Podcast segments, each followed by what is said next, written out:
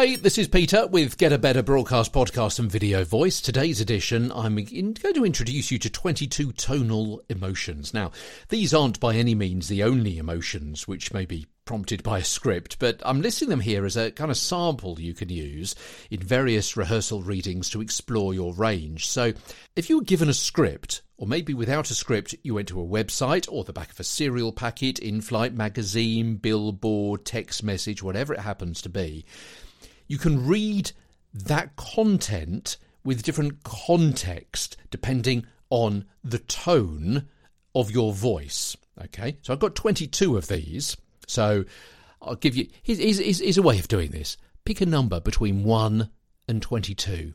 Okay, pick a number between 1 and 22. Now look around you and pick up a newspaper, magazine, something. I'm not saying phone because you're probably listening to this on your phone, um, but but some kind of content of about a paragraph long. All right.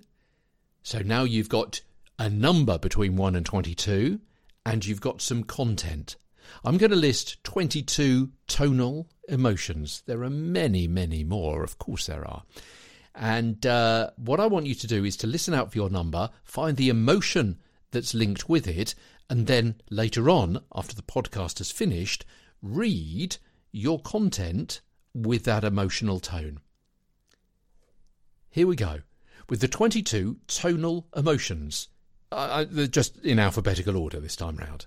Okay, you're ready for these? Listen out for your number, or, or, or just write down a, a smattering of these so you can then read your content with different emotions over time, just to extend your range.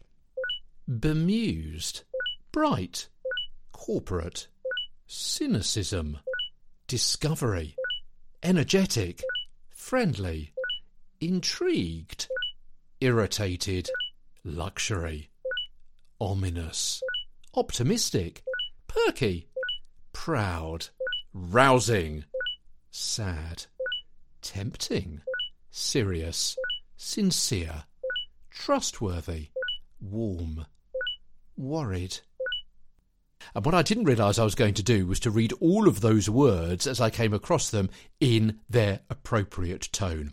And you'll notice that with many of these, not only will your tone change, but also so will other elements of your presentation when you read your sample script. So, in this vocalisation of emotion, words may become more clipped in a serious tone. You may project more with a rousing tone. Your pitch may be heightened with the trivial tone. Words may elongate with a bemused expression, and your speed may become faster with a happy tone.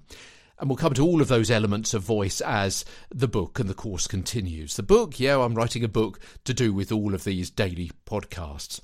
It may not come as much of a surprise to learn that studies have found that emotions such as fear, joy, and anger are at a higher frequency or, pitch than emotions such as sadness. Yeah, anger is produced with a lower pitch, higher intensity, more energy across a vocalization. Rage or fury is produced with a higher note, more varied pitch, and even greater energy. Disgust, in comparison to neutral speech, is produced with a lower, downward directed pitch with energy and less variation. Fearful emotions have a higher pitch, little variation, lower energy and a faster speech rate with more pauses. And sad emotions are produced with a higher pitch, less intensity, but more vocal energy, and with longer duration for more pauses. Did you get all that? I link to everything in the show notes, of course, today. Good luck. Hope your little bit of homework goes well. And I'm back tomorrow with more. From London, I'm Peter Stewart. Bop.